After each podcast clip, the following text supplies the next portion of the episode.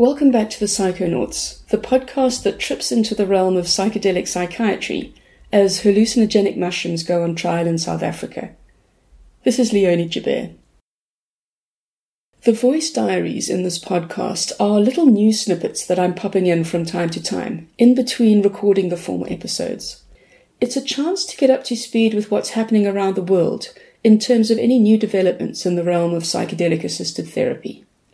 It's a chance to discuss what's happening in drug policy reform, breakthroughs on the medical front, or activism from within the medical community and the underground psychedelics crowd.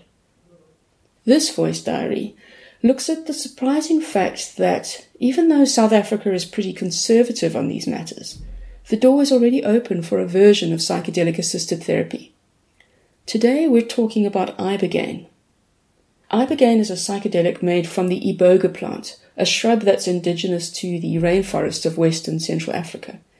It's been used there as part of spiritual practice for, well, certainly hundreds of years, maybe even thousands. Most of you will recognize the psychedelics that are also used in the recreational space magic mushrooms or LSD, or the lab made psychedelic MDMA, otherwise known as ecstasy. Unlike these, though, ibogaine isn't used in the party scene at all. It's way too potent but it is proving to be very effective for treating addiction. And it's making serious waves in the US right now, given that country's current opiate crisis. A single large dose of ibogaine, done with the correct medical supervision and post treatment follow up, seems to be enough to help people break the shackles of opiate and alcohol addiction with virtually no withdrawal. One US doctor says that 24 hours into an ibogaine treatment, and a patient is already where they'd be three months into a traditional rehab recovery process. This isn't verified, mind you, but it's an interesting anecdote. Ibogaine is illegal in the United States, along with all the other main psychedelics. But people are traveling to Ibogaine rehab centers outside of the US to get treatment. And the feedback has been overwhelmingly positive. Here in South Africa, Ibogaine has never been illegal, unlike the other psychedelics, which are still illegal here. This means that, until recently, rehab centers have been free to use ibogaine as a complementary medicine. But there is one serious possible side effect with using the substance. It slows the heart rate right down. So, if someone has a pre existing heart condition, there is a risk of cardiac failure after ingesting ibogaine. Because of this documented risk, the Medicines Control Council of South Africa, the MCC, decided that ibogaine should be subject to formal scheduling protocols. And here's the interesting development. In the middle of 2016, the MCC listed ibogaine as a Schedule 6 substance. That means that doctors can prescribe it and treat with it, just like with some of the more highly regulated narcotic painkillers. The state didn't list it as a Schedule 7 substance, which would have made it illegal alongside heroin, cannabis, magic mushrooms, and LSD. So one could argue that the state has set a precedent with the scheduling of ibogaine, showing that it is open to consider the concept of psychedelic assisted therapy as a real treatment. This could open the door further for the rescheduling of other psychedelics so that they can also be used therapeutically. If you've listened to earlier episodes of the podcast, you'll be up to speed with developments here in South Africa.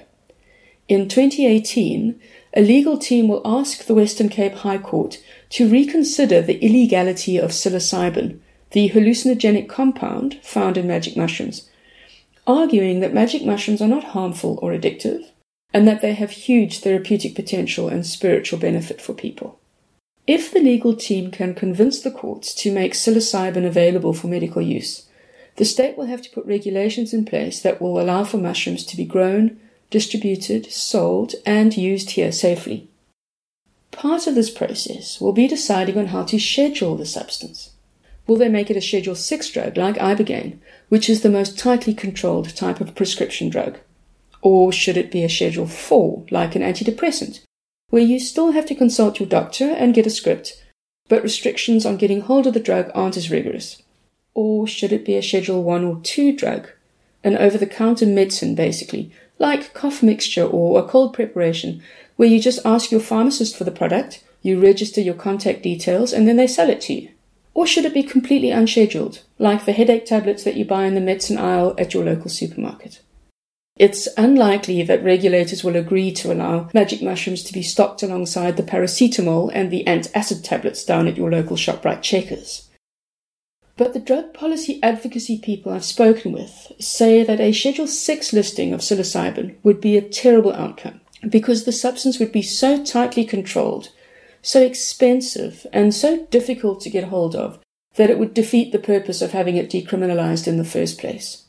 Psychiatric drugs at the moment are so expensive as it is, and access to therapy is so unaffordable that if this substance, psilocybin, is the breakthrough medical technology for treating mood disorders and addictions that early uh, research suggests it might be, then it has to be affordably available to people. Psilocybin mushrooms are pretty benign relative to most of the other drugs that they share their Schedule 7 listing with, like heroin. It's not a hard drug. There's no evidence to suggest that magic mushrooms are addictive. And if they're handled in the correct way, the harms and risks are incredibly low. And in terms of its psychedelic influence, psilocybin mushrooms are much softer than ibogaine and with little of the potential physical risks. So a Schedule 6 listing would be unnecessarily restrictive. Something else that will inform the scheduling decision and the resulting regulations that will have to be put in place around them is the unique way in which psychedelics need to be used in order for people to get the most medical benefit from the substance. I've looked at this in previous episodes, but it does bear repeating here. With conventional antidepressants and certain anti anxiety meds, you have to take a small dose daily to keep the chemical present in your body at a constant level. That's what makes them effective, if they do work at all. With psychedelics, you do one or two dosing sessions on a very large dose, which induces a powerful psychedelic experience for a few hours. And it's the subjective experience you have while you're in that state that usually accounts for these powerful insights, incredible levels of understanding, this clarity of thought, which often result in positive mood and behavior changes that can last for weeks, even months after the experience. The substance leaves your body but the changes to your psychological state remain. The dosing session itself, though, needs to be done in a very specific way for it to have maximum benefit and to be safe. You need an experienced and sober therapist or sitter with you throughout. In the clinical trials being done by various medical teams in the US, the UK, and Europe, a patient usually goes through a 12 week therapy process where most of the sessions are normal talk therapy. Towards the middle of the three month process, two psychedelic dosing sessions are done with a pair of trained therapists accompanying the person. Bear in mind, these are the protocols used by a small number of medical research teams who have managed to get through all of the red tape surrounding these illegal substances to get clearance to run clinical trials.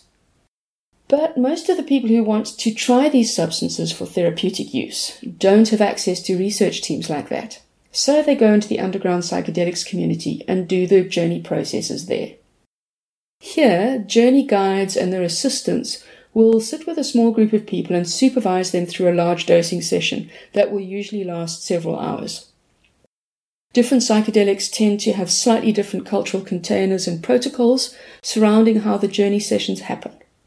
With magic mushrooms, it's usually an overnight session, starting at sunset and lasting until the early hours. With ayahuasca, it's a two to five day retreat usually. When it comes to MDMA, even though this is showing incredible promise in treating various mood disorders in the clinical trials, I haven't been able to find anyone in the underground community in South Africa who practices MDMA assisted therapy. The point is that if the laws change so that your GP can prescribe you psilocybin mushrooms and your pharmacist can then dispense them, what then? For a big dose therapy session, you shouldn't simply go home, eat your mushrooms, and see what happens. It needs to be properly supervised by experienced therapists.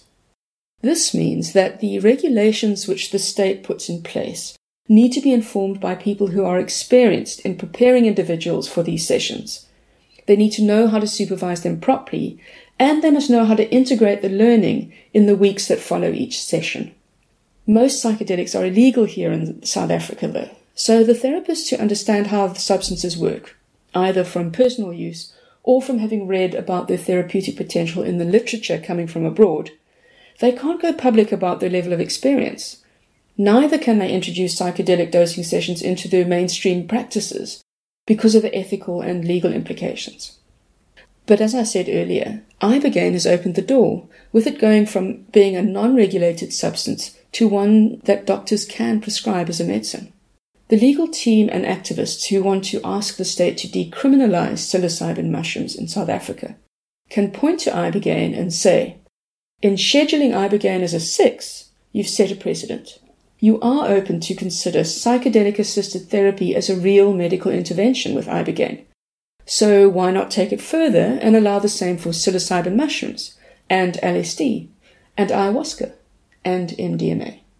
And then they can point to the clinical trials from medical teams abroad, which are showing very promising early findings about how effective these other substances can be for treating certain mood disorders and addictions. Late last year, the Food and Drug Administration, the FDA, in the United States declared MDMA, ecstasy, as a breakthrough medical technology for treating post traumatic stress syndrome. This is a significant development because it means that MDMA is basically just a bit of red tape away from being licensed for medical use in the US. Some say it will be available for use alongside conventional psychotherapy methods there in just five years. The FDA is one of the most influential drug administration bodies in the Western world what it decides is safe and beneficial for its citizens will get exported to the rest of the world. So, MDMA assisted therapy is most likely on its way to South Africa. If our courts then decide after this year's legal challenge that psilocybin should be available for medical use, then that means a third psychedelic will be available for therapeutic use here before long. In summary, Ibogaine is already available for medical use in South Africa. MDMA is likely to be legal for medical use within, I'd say, a decade. And psilocybin could be available as a medicine in a few years, depending on what happens in our courts in 2018. The question, therefore, is this Where is our medical community in all of this right now? Are they reading the emerging literature? Are they skilling themselves up so that they can understand how the substances work and how to use them alongside conventional therapy methods? Are they talking with policymakers about just how to draw up regulations that are founded on evidence based research and practitioners' experience? Are they drawing up their own industry protocols so that there are best practices in place for when the substances are legal and available for medical use? So far, I've found a handful of psychologists and psychiatrists in South Africa who are up to speed on this. And many of them are extremely cautious about going public on their position. It seems as though we're years behind the zeitgeist of what's being called the renaissance of psychedelic psychiatry in the US and Europe. It's probably going to take a lot of hard lobbying by advocacy groups within the medical community to get that to change.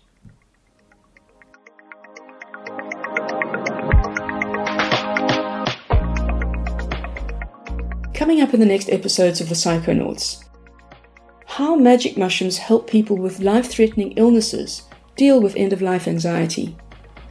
Are psychedelics the answer to today's environmental crisis in the dying days of capitalism? What the upcoming Constitutional Court ruling on cannabis might mean for magic mushrooms here in South Africa? And why are alcohol and tobacco so widely available when they're objectively much more harmful to us and society than psychedelics are? Stay tuned.